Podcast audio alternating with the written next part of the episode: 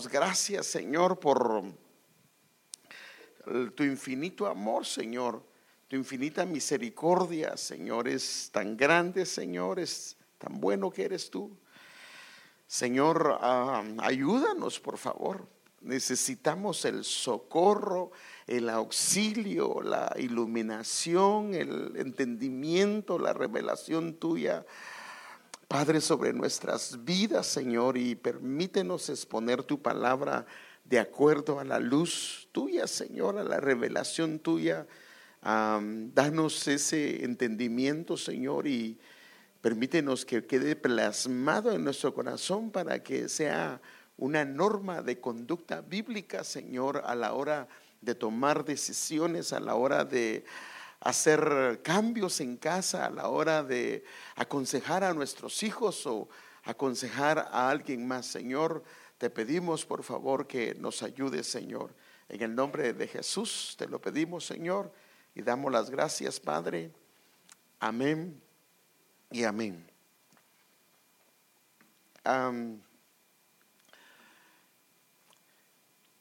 creo que definitivamente, y porque nosotros, eh, decía aquel hombre, va, joven fui y he envejecido, pero todos fuimos en algún momento jóvenes y sabemos de algunas falencias que hay dentro de los jóvenes y tal vez inclusive nosotros cometimos muchos errores.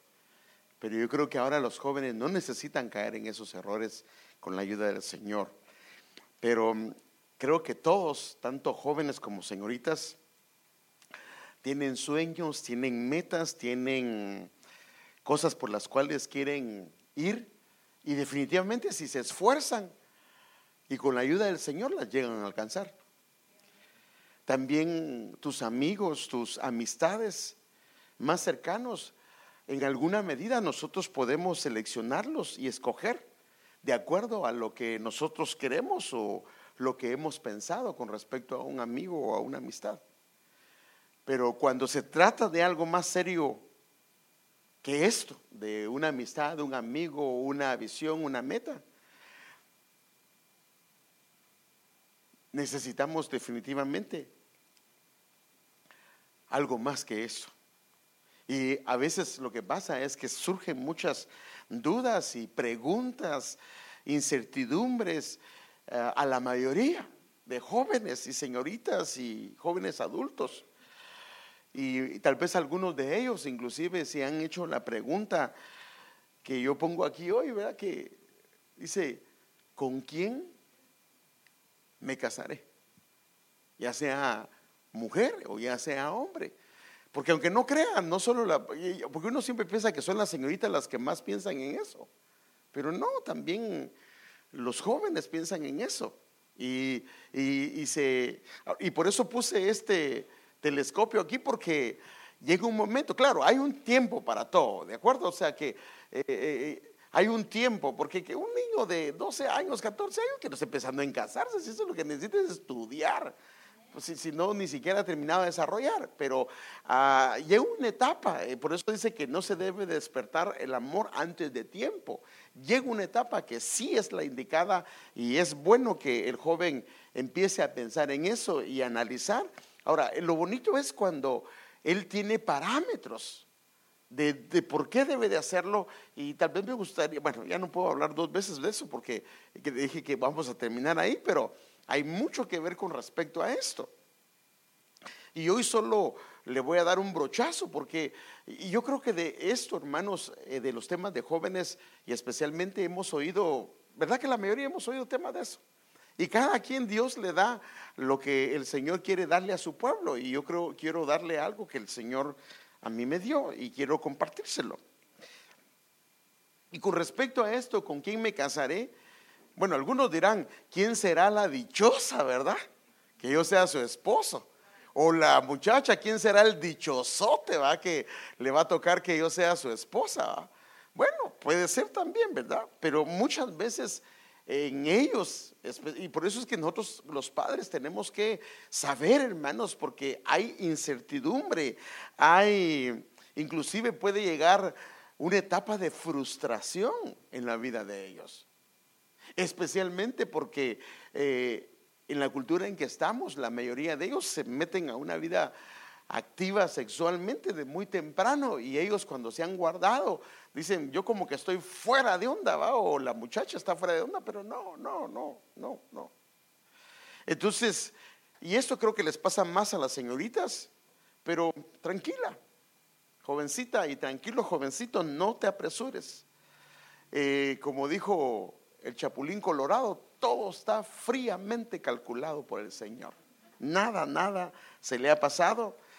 Y esto es lo que tal vez te ha llevado, porque cuando empieza la edad y empieza el tiempo, el tiempo comienza a ya la muchacha a examinar algunas cosas que antes no se fijaba. Porque, mire, cuando son niñas, eh, por eso es que inclusive las pequeñitas se les cayó un diente y feliz andan enseñando ahí que se les cayó un diente, ¿verdad? Pero ya una jovencita, un joven de 15 años y tiene un subcolmito salidito, no se lo esconde, ¿va? Porque no quiere que las muchachas o los muchachos lo vean o la vean. Pero entonces cuando entra una etapa, entonces él comienza a cuidarse, ella comienza a cuidarse, usted los ve y ya antes ni siquiera qué espejo ni qué nada, ahora empiezan a verse en el espejo, allá se comienzan a peinar, comienzan a pedirle, si no se está peinando y no se preocupa de su, no sé, es porque todavía no ha entrado en esa etapa, pero si ya comenzó es porque en alguna medida se está despertando en él o en ellos esto. Y lo mismo pasa con las señoritas. Entonces comienzan, cuando empieza esta etapa, comienzan a examinar el contorno y el entorno y ven las posibles, posibles candidatos o candidatas. Y entonces le ponen el telescopio y comienzan a examinar más detalladamente algunas cosas que antes ni siquiera las habían visto. Y, o se decepcionan o se sienten muy contentos de que donde pusieron el ojo, ahí la cosa va bien.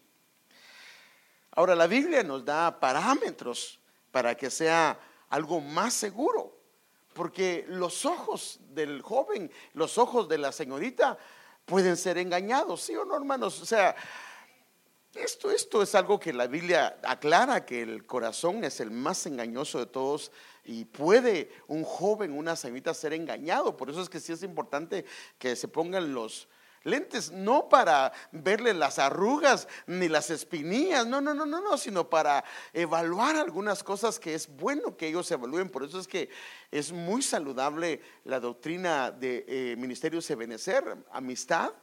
Ahí debería estar en ese proceso de examinar y chequear, porque todavía en alguna medida los sentimientos no están involucrados, pero cuando los sentimientos ya están involucrados, ya los errores ya no se pueden ver.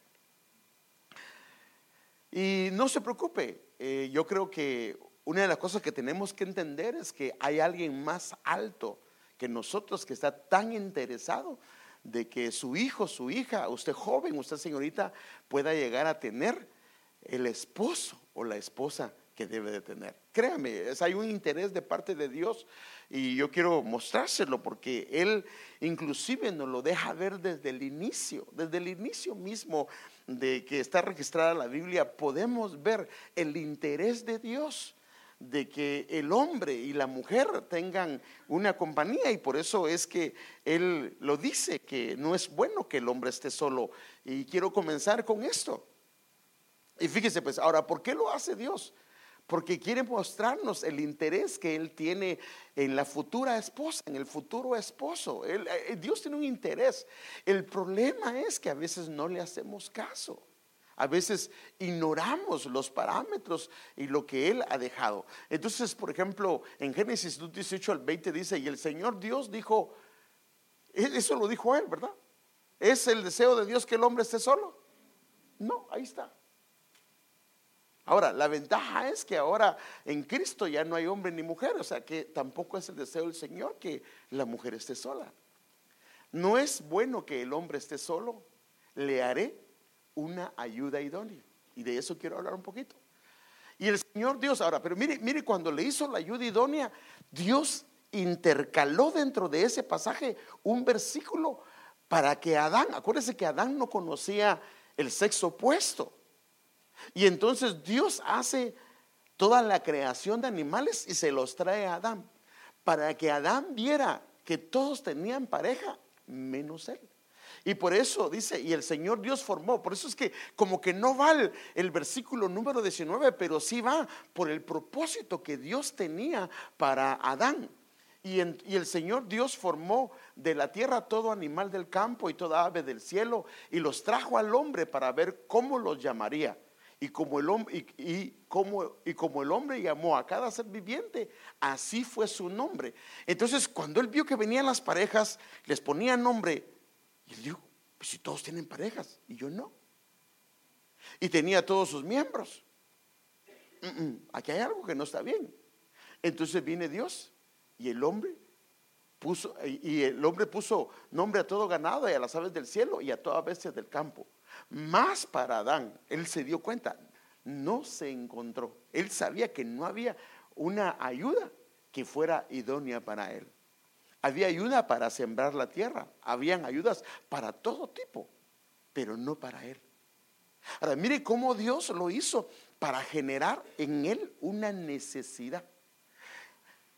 Mire, más o menos es como cuando nosotros, hermanos, vemos alguna situación y si no vemos una circunstancia que está pasando en casa, no nos damos cuenta que hay una necesidad que no estamos cubriendo. ¿Sí o no? A veces estamos ajenos de algo y hasta que Dios permite que pase algo, nos damos cuenta que hay una necesidad que no estamos cubriendo. ¿Cuántas veces como esposos eh, no estamos cubriendo alguna área y pasa algo y Dios permite que veamos algo que no estamos cubriendo y que deberíamos de cubrir, que es parte de lo que el Señor quiere? Entonces, el problema es que en este caso de la ayuda idónea, las traducciones en español, ah, no todas, pero la mayoría, y especialmente las que nosotros usamos, la mayoría se quedan muy cortas y nos impiden ver algunos detalles que la escritura da, pero como no era muy congruente o muy entendible, entonces eh, pusieron solo ayuda idónea. Por eso es necesario, en alguna medida, aunque no me gusta, y especialmente en una plática para jóvenes, meter palabras de griego y hebreo, pero necesito explicarle algo y no voy a entrar mucho en eso, pero necesito explicarle algunas cosas que eh, poniéndole el zoom a estas palabras nos dan algunos detalles que un joven y una señorita deben entender, pero no también solo ellos, sino también los jóvenes adultos y también, porque ahora también hasta los grandes, ¿verdad? Los que están solteros, algunos no se quieren casar, pero no todos, porque algunos todavía sueñan, ¿verdad? En su corazón. Hermanos, si hay gente de 80 años que se está casando, que no, no, no, no todos están, que no se quieren casar, algunos todavía suspiran por el día que vuelvan a entrar en bodas, pero bueno. De plano que la cosa no estuvo tan fea, porque si no, pues no, no desearan. Pero o aunque estuvo fea, siempre el, deseo de Dios fue que el hombre estuviera acompañado o que la mujer estuviera acompañada. Pero mire esto, hermano. Entonces, ah, le haré, no es bueno que el hombre esté solo, le haré ayuda idónea. Ahora, al ver estas palabras, ayuda idónea, Tal vez podemos entenderlas como una sola palabra, que es normalmente como inclusive la usamos cuando hablamos de la esposa, es la ayuda idónea. Pero la Biblia no la usa solo como una palabra. En los originales son dos palabras distintas. La primera tiene que ver con ayuda, como lo acabamos de ver, y la segunda tiene que ver inclusive con algo opuesto a lo que es tal vez en la manera como lo entendemos nosotros como ayuda. Y porque Dios conoce la naturaleza y Él sabe qué es lo que cada uno de nosotros necesita. Déjenme mostrárselo con estas dos palabras.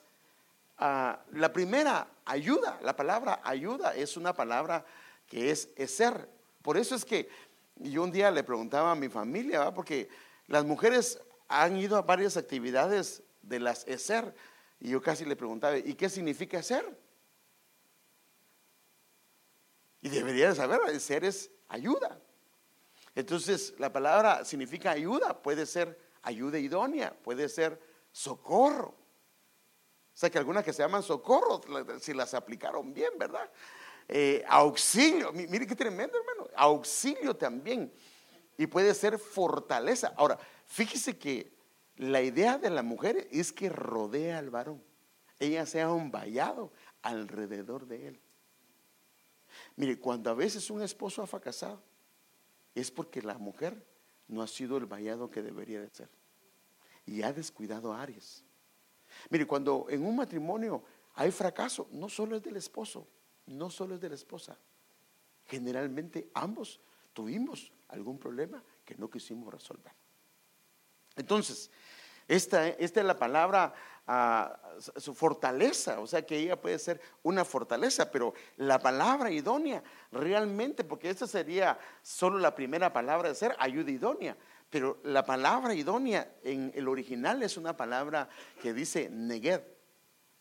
Que mire cómo dice, hermano. Opuesto. Contraparte.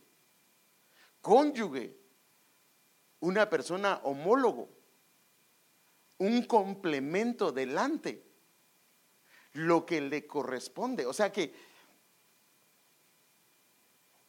no necesariamente es lo que el joven o la ciudad está pensando y por eso es que cuando nos casamos y comenzamos a dejar que el amor, que eh, el amor, la unidad que el Señor nos ha dado, comience a desaparecer y comenzamos a separarnos, comenzamos a darnos cuenta de las diferencias de la otra persona. Y por eso comenzamos a decir, ya no la amo, ya no la quiero. Porque separados nos vamos a ver las diferencias, unidos es un complemento. Pero aquí está el asunto, aquí está el asunto. Entonces, la señorita o joven Normalmente él piensa en lo que él desea y él quiere, pero no necesariamente es lo que le conviene. Porque lo que dice la Biblia que Dios le dio al hombre, sí fue una ayuda, pero la ayuda era algo opuesto a él, algo que era una contraparte, algo que era uh, complemento, pero delante, una, que, algo que le correspondía.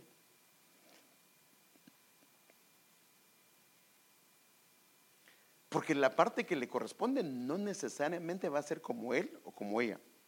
Déjeme darle, antes de pasar a esto, un cuadro bien sencillo. Y que esto lo hemos visto. Ya nosotros hemos visto los temperamentos, ¿sí o no? Ya lo hemos visto en algunas ocasiones. Existen cuatro temperamentos, claro, siempre predomina un temperamento en una persona. Siempre predomina uno, aunque él puede ser la mezcla de dos o tres temperamentos, pero siempre hay uno que predomina. Por ejemplo, está el colérico. El colérico son los bravos y las bravas. Esto, esto, esto no, no, no, no, esto así lo, así lo hizo el Señor.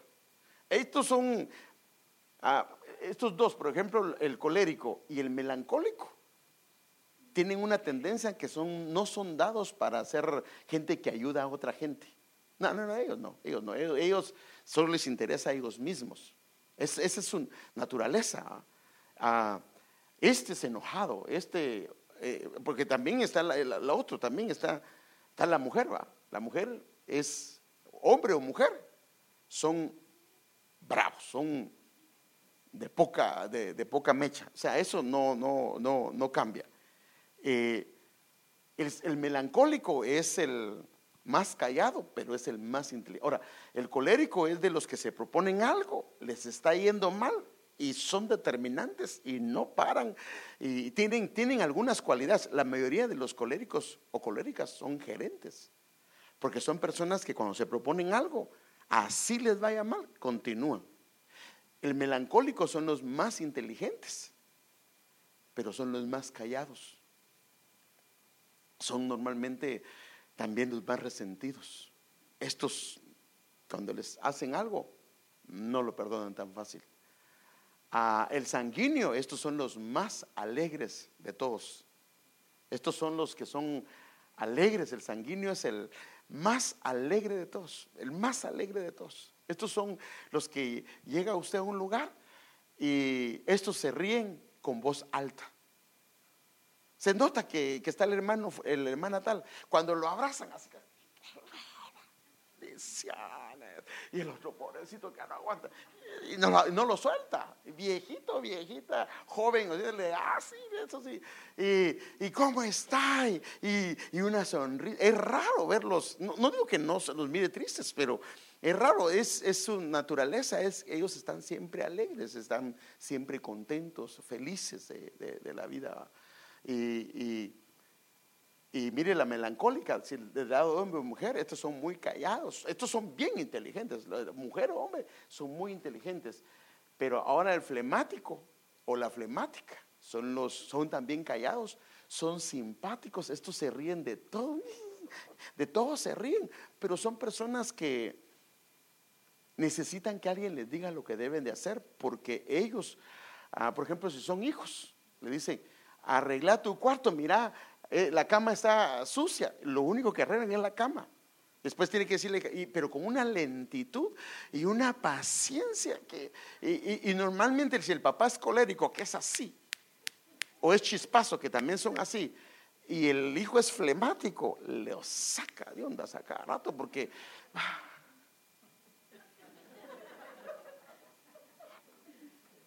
Y el papá o la mamá, que nadie ni cómo, da ganas de poner un cachinflín para que agarre velocidad. Pero no, no, pues, no, no, no, no lo va a hacer. Ahora, ¿por qué estoy hablando de, de esto? Ahora, estos, los flemáticos, son los que en el trabajo nunca piden aumento. En el trabajo es raro. A ellos los tienen que sacar del trabajo porque ellos, aunque haya otro trabajo mejor, otro trabajo mejor, hombre o mujer, no dejan el trabajo. Estos son los que nunca se van de un lugar. En una iglesia nunca hacen pleito, nunca hacen lío. Ah, son las personas que con todo mundo se compromete, ah, ayuda a todo mundo, pero también es un problema que la mujer, si es mujer, se pone bravo con él porque no puede decir que no. Entonces, algún hermano le pidió favores, le dice que sí. Algún hermano le presta, le presta. Alguna, entonces es un problema. Entonces, ahora lo que estoy tratando de decir con esto es esto.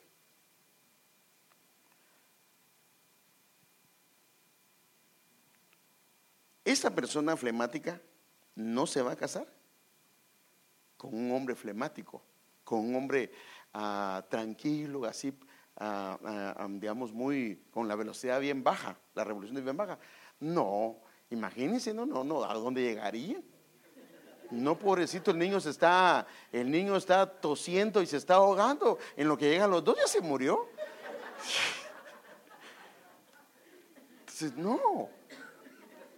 Entonces, normalmente un flemático se va a casar con los más bravos. Normalmente. Él se identifica con, ella si es mujer se identifica con el bravo. Y dice, pero ¿cómo te casas si tú eres bien tranquilo? Sí, pero lo, lo, lo, agresivo, lo, eh, eh, porque normalmente el flemático es muy tímido, es, no, es, no, es, no es de los que él tiene temor de meterse en negocios, de meterse en compras porque piensa que le va a ir mal. O sea, entonces en cambio el colérico va para adelante, va para adelante, que le vaya mal. Entonces, normalmente la flemática no se va a casar con un flemático, se va a casar con un colérico o se va a casar con un sanguíneo. El problema es que si se logran, o sea, ese es el asunto. Ahora, jóvenes, este es, por eso es que estoy hablando de esto, porque en tu lista pueden haber, no, no, porque si, si, es, si es un flemático, lo que estás buscando en tu lista es otro que se parezca a ti, lo siento, no, a la larga no vas a, no vas a ser la persona que vas a, no te va a traer. Si es un colérico, normalmente se va a casar con un flemático o un melancólico.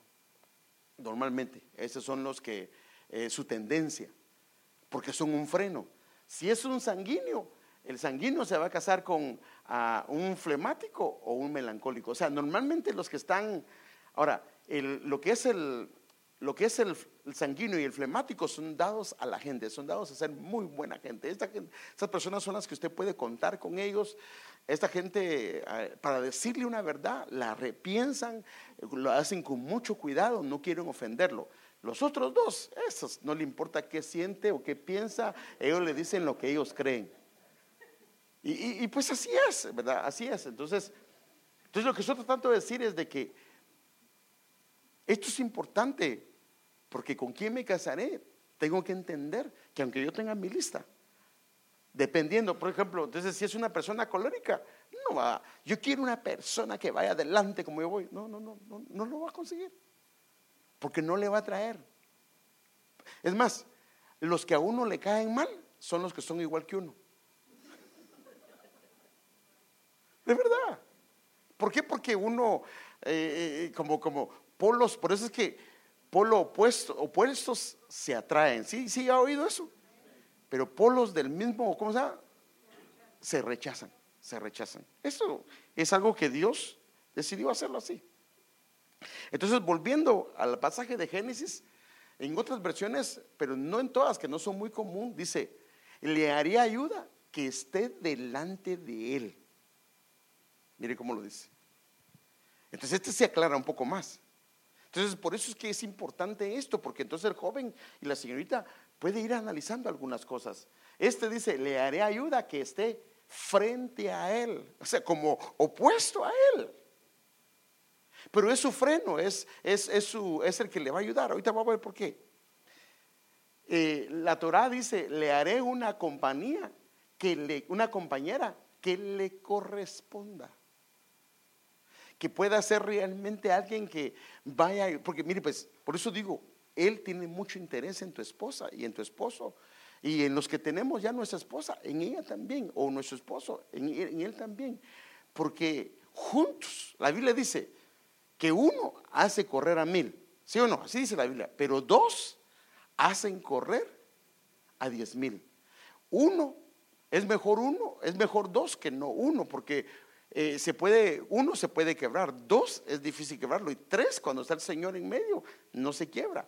Entonces, le haré una, una compañera que le corresponda. Y este termina diciendo, le haré una ayuda a su medida. Pero ¿quién la va a hacer? Porque quien formó a Eva no fue el hombre. El hombre le tocó que hacer su parte ya cuando el Señor se la trajo. Pero quien la formó fue el Señor trayéndosela al hombre. Entonces, estoy diciendo que no es bueno que le pidas al Señor por tu esposa con algunas características que tú deseas.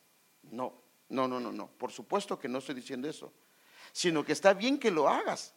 Pero hay cosas que te van a atraer de otra contraparte, aunque no sea lo que tú tienes en tu diseño. Sí, sí me doy a entender, hermano. Por ejemplo, mire, por ejemplo, los sanguíneos son muy positivos, muy, muy. E, estos, hasta las cosas malas le den algo bueno. Se ríen de las, de las circunstancias malas, hermano. O sea, pasa algo malo y rápido le sacan un chiste, porque los, más chistosos son los sanguíneos. Estos son los que, eh, los chistes están en ellos. Es normal, es fácil, se le quedan. Y, un melancólico, un flemático, cuenta un chiste, todo el mundo se queda. ¿De qué quería contar? Se ríen de que no entendieron nada o se ríen de la falta de gracia que tiene para contar un chiste. Pero cuando se trata de los sanguíneos, estos hasta las muecas hacen y todo el mundo... Ahora, los sanguíneos son los más aceptados. Estos son los que es raro el que no le invita a su fiesta. Es muy raro. Porque son muy alegres, alegran las fiestas, alegran las reuniones y, a todo el mundo le gusta estar alrededor de ellos, porque eh, lo mismo, es gente que no es negativa. Entonces, ¿qué pasa, por ejemplo? Y aquí viene el asunto. Los sanguíneos son muy positivos. Y aún a lo malo le ven algo bueno. Y tal vez eh, tú o ella pueden, o un, un sanguíneo puede, hombre o mujer, puede buscar alguien que sea positivo como él o como ella. Pero lo siento. a quien va a encontrar no es a un positivo, porque dice, es que yo soy positivo y quiero que, si es hombre, que mi mujer sea una mujer positiva igual que yo. Lo siento. Va a conseguir una melancólica, que la melancólica, aunque son los más inteligentes, hombre o mujer, son bien negativos. A todo, por lo misma inteligencia, le buscan por tantos lados. Y los flemáticos tienen mucho temor de dar pasos. Van a comprar un carro y aunque tengan el dinero, y ellos rápido piensan, comienzan a pensar, y si no podemos pagarlo en tres años, pues ya están pensando en cosas que nada que ver, pero es parte de su naturaleza. Entonces, pero al sanguíneo quien le va a atraer mucho es la persona melancólica o flemática. Y usted puede buscarlos también, ¿verdad? Las características, porque entonces por ahí va a ir, por ahí va a ir. O sea, esto es parte de lo que el, diseño que el Señor dio. Ahora, serán atraídos por ellos, eso no lo puede evitar. Porque el opuesto lo que hace es que, mire pues, ¿por qué razón Dios lo pone opuesto? Porque el problema del sanguíneo es que el sanguíneo, por eso lo han transado. Porque viene alguien y le pide ayuda y lo que hace es que eh, le viene un, por ejemplo, si le presta dinero, viene un estafador y le quita su dinero. Eh, hermano, mire, esto ha pasado allá en Guatemala a un hermano mío que es pastor.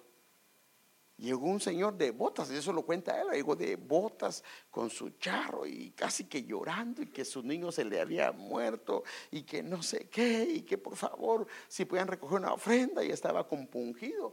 Y le dijo él, pero ¿cuándo fue? Y hasta le dio los detalles de cómo había muerto. Y entonces recogieron una ofrenda y le dijo, ¿sabe qué? Deme la dirección y yo voy a ir a, pues a orar por usted.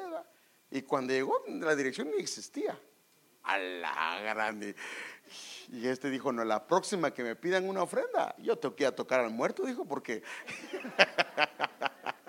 porque estos bandidos. Entonces, ah, entonces ahí es donde entra, por ejemplo, si alguien es positivo, un sanguíneo, entra la mujer que es melancólica. Mm, yo veo que eso no es así. Mm, yo creo que y, él, ella es el freno. ¿Sí me voy a entender, hermano? Ella es el freno. O sea que de alguna forma lo ayuda a él a que no tome una decisión incorrecta. O por lo menos lo hace que reflexione, que piense en lo que va a hacer. Porque aunque uno no quiere oír eso de su mujer, va, pero ella dice, ah, yo no creo que se pero ¿por qué todo el mundo piensa mal de él? Sí, pero es que yo siento algo. No es que sienta, sino que así es su personalidad, pero sirve de freno para que la otra persona lo pueda ver.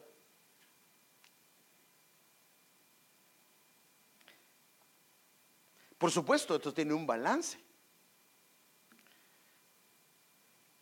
Los sanguíneos, como le está diciendo, son muy gastalones.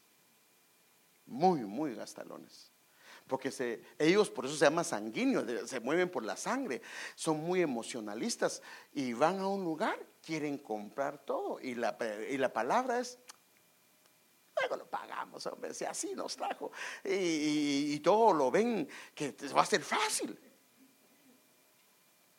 Entonces, por ejemplo, que sea una melancólica que se quiera casar con un sanguíneo o una flemática. Y dicen, no hay problema, está bien endeudado, pero como dice que yo, yo voy a hacer su freno, me voy a casar con él para ayudarlo. No, no, no, ahí tiene que tener cuidado porque ahí se va a meter un hombre que va a estar hasta el cuello de, deudas. Entonces, no, ahí tiene que verlo. Pero lo que me estoy tratando de referir es de que ya casados le tiene que poner un freno. No, mi amor, si no lo necesitamos, ¿por qué vas a comprar esto? ¿Por qué aquello? Porque muchas cosas de las que se compran ni siquiera se necesitan. Solo que en un momento de emoción se quieren comprar. ¿Sí o no? Solo a mí me ha pasado, Padre, bueno. Entonces, ¿pueden los jóvenes de señorita pedir al Señor? Creo que sí. Pero también eso no van, van a poderlo evitar si no está en su lista. Y es lo opuesto a ellos. Eso les va a traer, aunque no esté en la lista de ellos. Y la escritura dice que nosotros debemos de pedir y que Él concederá las peticiones de nuestro corazón. Mire cómo lo dice en este caso Salmo 37, 4. O sea que es, es em, legítimo hacerlo eh, para los jóvenes. Deleítate. O sea, lo primero, aquí le da tres claves. Primero, que el joven se pueda deleitar a sí mismo en el Señor. Esta es una clave para él. Y si se deleita, Él promete algo. Él te concederá, ¿qué dice? Las peticiones de tu corazón. Y entonces va una tercera cosa, le dice al joven, encomienda al Señor tu camino. Y cuarto, confía en Él y Él dice algo y Él hará. O sea que Él trabajará en eso y Él lo hará para el bien de tu persona. Y también, yo sé que los jóvenes es difícil, por eso yo creo que los jóvenes una de las cosas que tienen que hacer es escuchar a sus padres. Porque hay cosas que ellos no ven, pero papá y mamá ven. Yo no creo que un papá ah, quiera estorbarle el, futuro de un hijo o de una hija. Yo no creo que eso sea. No sé que tenga algún problema en su corazón, pero realmente el papá y la mamá son los mejores consejeros para, porque ellos pueden ver algunas cosas que inclusive los hijos no pueden ver. Y entonces, el problema de los muchachos es que cuando están jóvenes ellos se creen muy sabios, ¿verdad? Es más, creen que el papá está en la calle, que está atrasado, y dice, pues mírenlo cómo agarra el iPad. O, mire, ya está, hasta yo me, digo mal el nombre, el iPad. Eh, cómo agarra el teléfono, cómo agarra todo eso. Ni puede el viejito porque apenas que le hace y se le traba, él mismo lo bloquea. Sí, para esas cosas tal vez no estamos muy avanzados, pero para otras cosas la vida nos ha enseñado. ¿Sí o no? La vida nos ha dado una lección. Algunas las aprendimos en caídas, en tropiezos, pero la sabiduría ha venido de parte de Dios. Y entonces aquí el Señor dice, especialmente a los jóvenes, confía en el Señor con todo tu corazón. Ese, aquí está la clave. Si sabemos que Él está encima de todo, eh, que el joven pueda confiar en el Señor, que Él se encargará de su esposa, de su esposo, si se deleita en Él y si encomienda a Él sus pasos. No dependas de tu propio entendimiento. O sea, en otras palabras, no te guíes solamente por lo que crees o lo que piensas, sino que dice, confía en el Señor. Y si buscas su voluntad en todo lo que hagas, él te mostrará cuál camino debes de escoger. Ahora, ¿por qué? ¿Cuál es el, mire, cuál es el deseo de un padre hacia sus hijos? ¿Acaso no es que los hijos sean felices? Imagínense, ese es el corazón de nosotros. Ahora, yo no morí por mi hijo ni mi hija, ni usted padre. Quien murió fue él. Entonces, él está interesado en que ellos sean felices en que ellos tengan un hogar, un matrimonio hermoso. Y entonces lo que ellos tienen que hacer es lo que el Señor dice aquí, que se confíe en Él, que no se dependa del entendimiento, que se busque su voluntad y Él va a mostrar el camino, eh, el lado donde tú te debes de ir. Aunque te estés equivocado en tu lista y tu lista tengas algunos detalles, el Señor te se va a encargar de enderezar los pasos y te va a guiar en el punto, en el puerto donde el Señor quiere que tú puedas permanecer. Ahora, con este pensamiento y con esta pequeña introducción que les he dado, yo quisiera tratar con ustedes este tema. ¿De dónde vendrá mi ayuda? En relación a lo primero que hemos estado viendo. ¿De dónde vendrá mi ayuda? Que hay un joven buscando, ah, viendo el terreno, buscando cómo se ve eh, el campo, ¿verdad? La mies y, agresivos porque Dios dijo la mies es mucha y el joven feliz, va que es mucha la mies. Entonces, el joven está viendo, está analizando, está haciendo un análisis de todos los prospectos que hay. Por supuesto, eh, los jóvenes masculinos creo que hacen esto, observan, analizan y buscan detenidamente la posible ayuda que pueda haber a sus vidas. Pero no solamente los jóvenes, también las señoritas. Comienzan, ¿de dónde vendrá mi ayuda? Esta ayuda que, yo necesito, la ayuda que le corresponde, por supuesto. Ahora, yo quiero decirle algo. Aunque le parezca gracioso, no solo los jóvenes, ni los jóvenes adultos, ni las señoritas, ni las señoritas adultas buscan esta ayuda que se corresponde. También lo hacen personas que, como decía yo, no se sienten solas y ya son personas ni siquiera adultas, sino bien avanzadas de años, pero se sienten jóvenes. Quieren darse la oportunidad de ser felices y, no quieren morir solos, quieren morir acompañados, a que alguien lo atienda, alguien que... Y entonces también aunque le parezca chistoso. Eh. Y anda buscando por ahí de dónde viene la cosa. Es que, hermanos, de verdad, de verdad, hay gente de 70, 80 años que no quiere morir solito. no, no, yo, yo todavía tengo edad. Para eso hay medicamentos. y, sí, y, en parte se entiende. pero está bien, está bien. Está bien, está bien, o sea, todo está bien. Decía, decía un pastor en una ocasión, eh, no, perdón, eh, lo leí en un libro, que él estaba mm, en una conferencia y él decía, ay, que diera yo cuando Dios me permita llegar como el hermano aquel, y el hermano estaba bien canoso, ya bien entrado en años, porque las tentaciones ya van a desaparecer. Y se levanta el hermano, disculpe joven, pero todavía tengo tentaciones.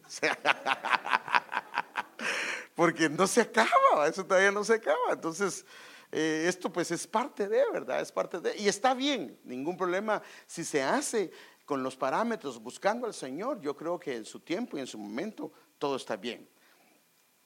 Y por supuesto, hay algunos que, mujeres, hombres, que hay que darles una empujadita, hay que darles una ayudadita para que se animen, porque aunque a veces está delante de sus ojos, no lo pueden ver. Hermanos, de veras, y a veces ahí sí la mujer tiene que ser un poquito... Normalmente la mujer debe de permitir que él sea el que la conquiste. Pero hay veces que la mujer casi le tira el anzuelo a él porque él no se anima ni por todos los lados. Y entonces estos necesitan ayuda, que, que alguien los cargue, los levante y les ayuden a ver, ahí está, mira, mira, ahí está. Y le muestran por dónde está el asunto y, y dónde no la miro, está ahí enfrente tuya. Y entonces ellos necesitan ser ayudados. Y es donde dice, pues ni me había fijado que me gustaba, ni me había fijado que soy su, su peor es nada, o que la traigo uh, sedienta, ¿no? Y entonces, y por supuesto, como les he dicho, debido al sacrificio de Cristo, las jóvenes están ahora en otra, en otra época, en Cristo ya no hay barreras, ni para el hombre, ni para la mujer, y eso lo vemos en Gálatas 3:26, dice, pues todos sois hijos de Dios mediante la fe en Cristo Jesús. Porque todos los que fuisteis bautizados en Cristo Jesús, de Cristo os habéis revestido. Ahora, al habernos revestido, de Cristo, ya no hay judío. ¿Qué significa esto? Ya no hay una distinción racial. Dios en Jesucristo, de los dos pueblos, hizo uno. Ya no hay distinción racial. Aunque aquí habría que ver el yugo desigual, pero esto es otra cosa que no vamos a entrar hoy. Eh, ya no hay esclavo ni libre, no hay distinción social en el Señor, porque antes definitivamente si un judío se casaba con una no judía, podía perder su herencia ancestral y a la vez perder su herencia de familia y, su herencia como judío. Ya no hay hombre ni mujer, o sea que aquí ya no hay distinción de sexo, porque todos sois uno en Cristo.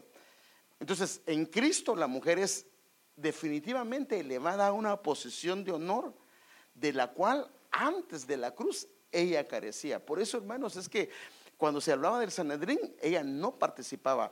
Inclusive, ya le he mostrado varias veces que ellas tenían un atrio que le llaman el atrio de las mujeres. Y de ahí ellas no podían pasar. Ellos no podían pasar al atrio donde estaban los hombres, que era el, atrio donde estaba el altar. Ellas no podían llegar ahí. Ellas se tenían que quedar en el atrio de las mujeres. Pero en Cristo esas barreras se, se cortaron. Por supuesto, las distinciones de sexo se mantienen para mantener un orden moral y espiritual.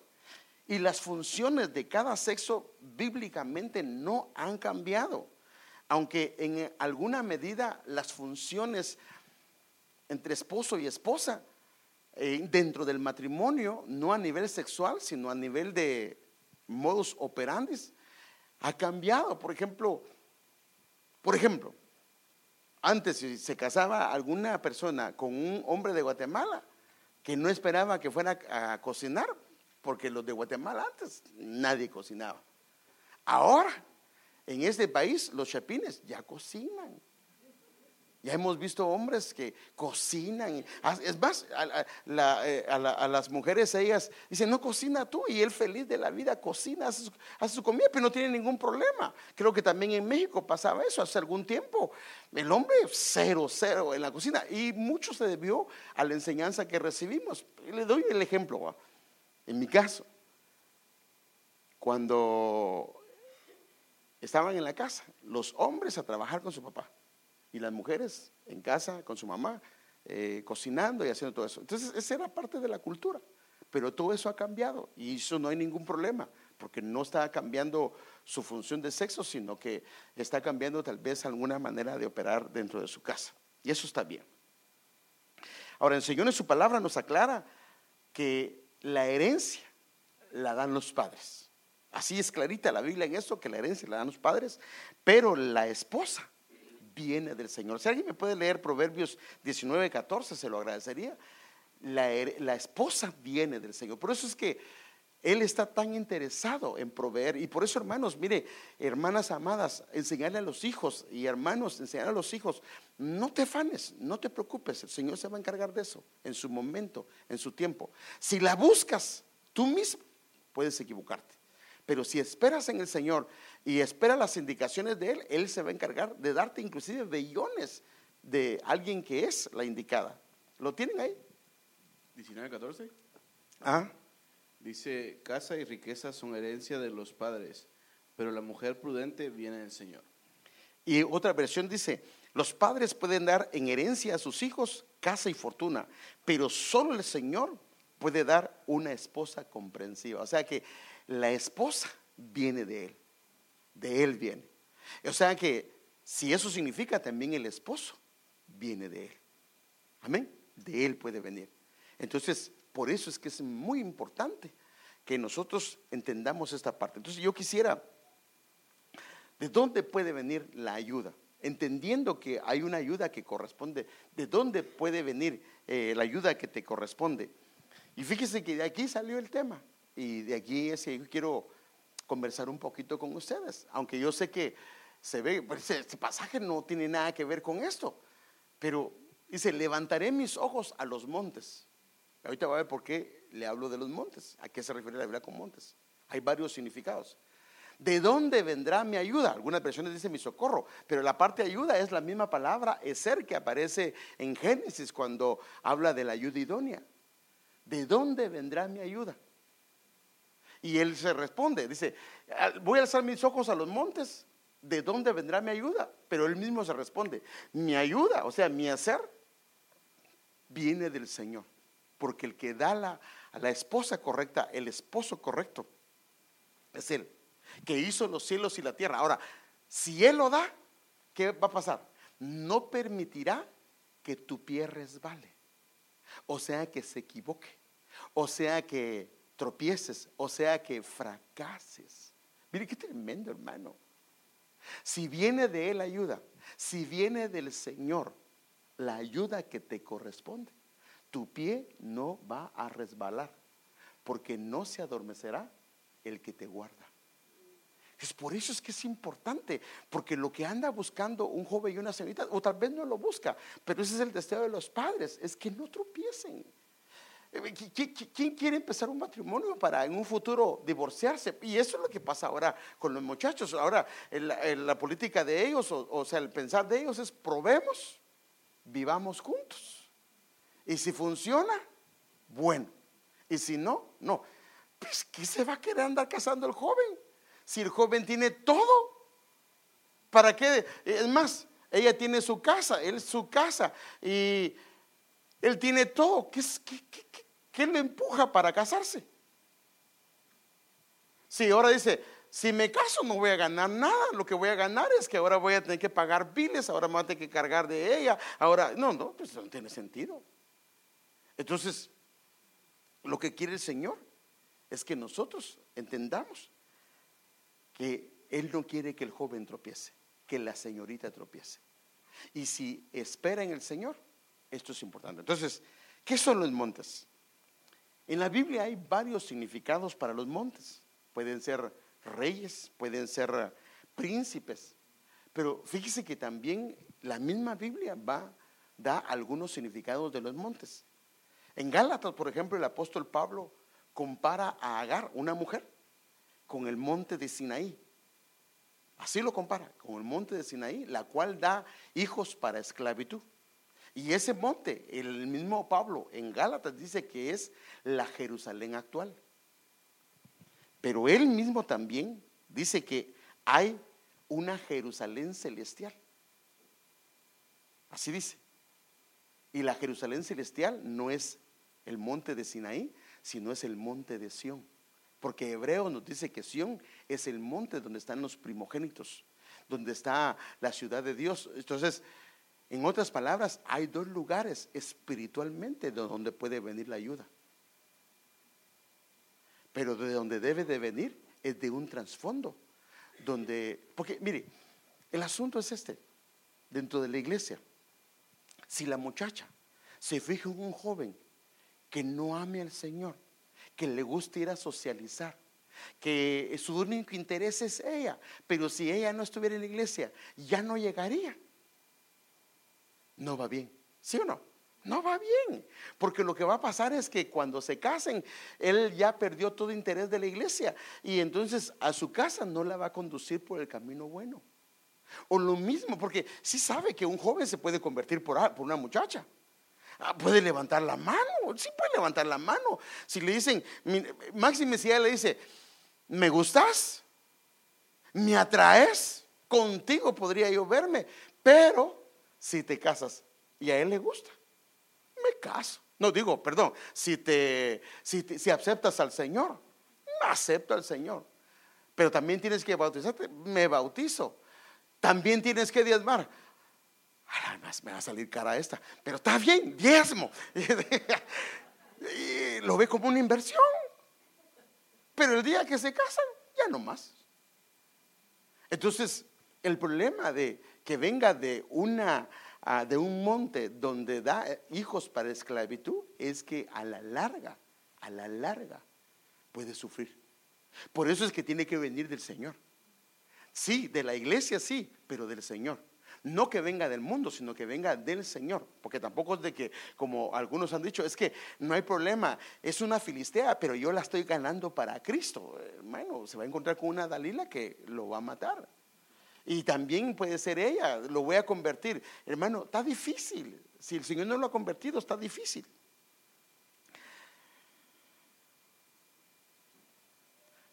Y así como hay siete, sí se recuerda que le he hablado que hay siete montes en Israel. ¿Se recuerda? Le hemos dado las figuras. También Apocalipsis habla de siete iglesias. O sea que los montes pueden ser siete iglesias con diferentes trasfondos espirituales y diferentes maneras de ver. Porque por eso es que es importante que sea un yugo no desigual, sino un yugo que sea el mismo. Porque aunque sea, un ejemplo, un ejemplo, un ejemplo. Ah, tú vienes y en la iglesia donde te congregas, crees en la danza, crees en las profecías, en las lenguas, y la persona que te gusta, eso lo ve como una locura, como que eso no es de Dios, como pues cuando te casas y si tú danzabas y te encantaba danzar para el Señor, ¿qué va a pasar? El mismo esposo, la misma esposa va a estar, es de Dios, juzgándote y te va a matar. Te va. Entonces, aunque son, del, son hijos de Dios, nacidos de Dios, tienen trasfondos religiosos muy diferentes. Por eso es que es importante. Eh, por eso él dice, ¿de dónde alzaré mis ojos a los montes, a las diferentes iglesias? ¿De, de dónde? ¿Ahí va a venir? Sí, va a venir de ahí. Pero tiene que venir del Señor. Del Señor porque si viene del Señor, el Señor se va a encargar que se acople, porque Él sabe tu necesidad, Él sabe tu carácter, Él sabe tu temperamento, Él sabe tu futuro, hermano amado. Aquí no te vas a equivocar porque Él se va a encargar de hacerlo. Él tiene, fíjese, y esto es importante, jóvenes, señorita, y hermanos, por favor, tienen que darles a entender a sus hijos y sus hijas que Dios tiene un diseño para ellos. Ellos, eh, eh, porque a veces es que usted, mi hijo, eh, en un momento de locura con su papá, ni modo que nos quedó, ya no podíamos. A Lara no le puede decir así al muchacho. Y entonces él dice, pues nadie me quiere y, todos me odian y... no, aunque así haya sido, tiene que mostrarle el amor y el cariño, porque Dios sí quería que viniera, aunque la mujer, mire, bueno, ha pasado con mujeres que estaban inclusive operadas, de verdad, y Dios permitió que un niño o una niña viniera, tenía un propósito. Ellos decidieron ah, solo tantos hijos, pero Dios dijo, no, no, no, en tu vientre yo decidí tantos. Y entonces, aunque la mujer se oponga o el hombre se oponga, Dios decide traerlos a existencia. Entonces Dios tiene un diseño y déjenme, bueno, tiene que ser un hombre nacido de nuevo. mire, mire este, hasta en eso. Te envía ayuda. La, una de ser desde el santuario y desde Sión te sostenga. ¿Desde dónde debe venir la ayuda? Del santuario, del lugar donde se adora al Señor. Y el Señor haga memoria de tus ofrendas y entonces Él te dé conforme el deseo de tu corazón y va a cumplir los propósitos de tu corazón. Entonces el diseño de una, él, te diseñó de una manera muy especial. Él, Él es el más indicado para proveerte de la ayuda que te corresponde, porque Él no se equivoca. Entonces, mire lo que dice este pasaje. Este pasaje, yo he hablado tal vez una vez o dos veces de ese pasaje, pero este pasaje lo um, diserté en una ocasión aquí en la iglesia hace muchos años eh, el salmo, este salmo que es hermoso, hermano. Hablé, de la omnipresencia, la omnipotencia, la omnisciencia de Dios. Y este es el Salmo 139. Me gusta este salmo. Yo se lo recomiendo leerlo, es hermoso. Tú creaste las delicadas partes internas de mi cuerpo. Y me gusta esta versión. Y me entretrejiste en el vientre de mi madre. Gracias por hacerme tan maravillosamente complejo. Por eso es que necesita una ayuda que le corresponda de parte de Dios. Tu fino trabajo es maravilloso, lo sé muy bien. Tú me observabas mientras iba cobrando forma en secreto, mientras se te tejían mis partes en la oscuridad de la matriz. Me vistes antes de que naciera. Cada día de mi vida estaba registrado en tu libro. Por eso es que Él sabe la persona que necesitamos a nuestro lado, porque Él sabe los días de vida que vamos a tener. Cada momento, fíjese pues, en el diseño de Dios como tiene propósitos. Si Él tiene un plan para ti, entonces cada momento fue diseñado antes de que un solo día pasara. Entonces por eso el Señor dice, quiero que cumplas eso y por eso te voy a poner a esta persona. Para que esa persona te ayude a cumplir. Ahora fíjese pues, aunque sea la persona aparentemente incorrecta, pero Dios la va a ayudar a cumplir ese propósito. Por ejemplo, la esposa de el esposo de Abigail, ¿cómo se llamaba el esposo de Abigail? ¿Ah? Naval. Se para de para calientito andaba el hermano Francisco. Naval. El hombre, ¿cómo significa su nombre? Insensato. Padre, o sea, denle una Coca-Cola después del insensato. ¿Y cómo era ella? Bien inteligente y prudente la mujer. ¿Cómo? eso es lo que estoy diciendo. ¿Cómo una mujer tan inteligente era una melancólica? Porque usted la ve cuando se enfrenta con David y hermano tiene un razonamiento y una manera de hablar que David iba dispuesto a matar a este hombre porque, bueno, eso lo puede leer usted después, pero no lo hizo debido a que esta mujer le habló de una manera correcta. Pero ella fue un puente para que Abigail un día llegara a reinar. O sea que, que Dios tiene sus planes, tiene sus planes. Y puede ser aparentemente a tus ojos el incorrecto, no, Dios lo puso a él o a ella para hacer florecer en ti algunas cosas que él quería hacer florecer porque eso lo diseñó Él. Entonces aquí dice, cada momento fue diseñado, o sea, los momentos fueron diseñados por Dios antes de que un solo día pasara. Qué preciosos son tus pensamientos acerca de mí, o sus propósitos, oh Dios, no se pueden enumerar, ni siquiera puedo contarlos, suman más que los grandes de la arena. Mire pues, qué tremendo. Dice, ni siquiera puedo contarlos. Si los pongo a contar, suman más que la arena, que, que los granos de la arena. Y tanto es lo que está contando que cuando despierta se quedó dormido, todavía sigo, estás conmigo mostrándome los pensamientos que tienes para mí. O sea que hay un diseño de Dios para ti. Y por eso es que a Él le debemos de pedir. Los jóvenes a Él le deben de pedir. Las jovencitas a Él le deben de pedir. Haz tu lista, pero siempre está consciente de que posiblemente si algunas de tus listas, no necesariamente sea una lista, porque también algunas se mandan, ¿verdad? Ponen una lista de, de dice, por ejemplo, ella mide un metro y pide uno de tres metros. No, no, no, pues, tampoco. como que no va la cosa, va. Entonces, todo va acorde a, la, un, sino un yugo desigual. Cuánto llevo, tiempo llevo? Padre. Bueno, vamos a dejarlo ahí. Esta es una promesa para, del Señor para el que espera en Él el mismo versículo que estábamos hablando. Jamás se adormecerá ni dormirá el que te guarda. El Señor es tu guardador, al joven o la señorita que lo espera en él. El Señor es tu sombra a tu mano derecha, en donde tienes que tomar decisiones, la que va a prosperar. El, el sol no te herirá de día, ni la luna de noche. El Señor te protegerá de todo mal, de alguna mala decisión, si lo tomas en cuenta Él. Él guardará tu alma para que no fracase. El Señor guardará tu salida y tu entrada. Lo que tienes que hacer, cuando tienes que ir y lo cuando tienes que regresar, desde ahora y para siempre. Entonces, joven y señorita, yo quiero animarlo a que no se precipite. Ah, y usted, hermano amado, que tiene sus hijos, tenga material para aconsejar a los hijos. Pide al Señor. Hermano, yo le agradezco al Señor porque mi esposa es fruto de una oración que yo hice al Señor y el Señor me contestó. Por eso le estoy diciendo que Dios contesta.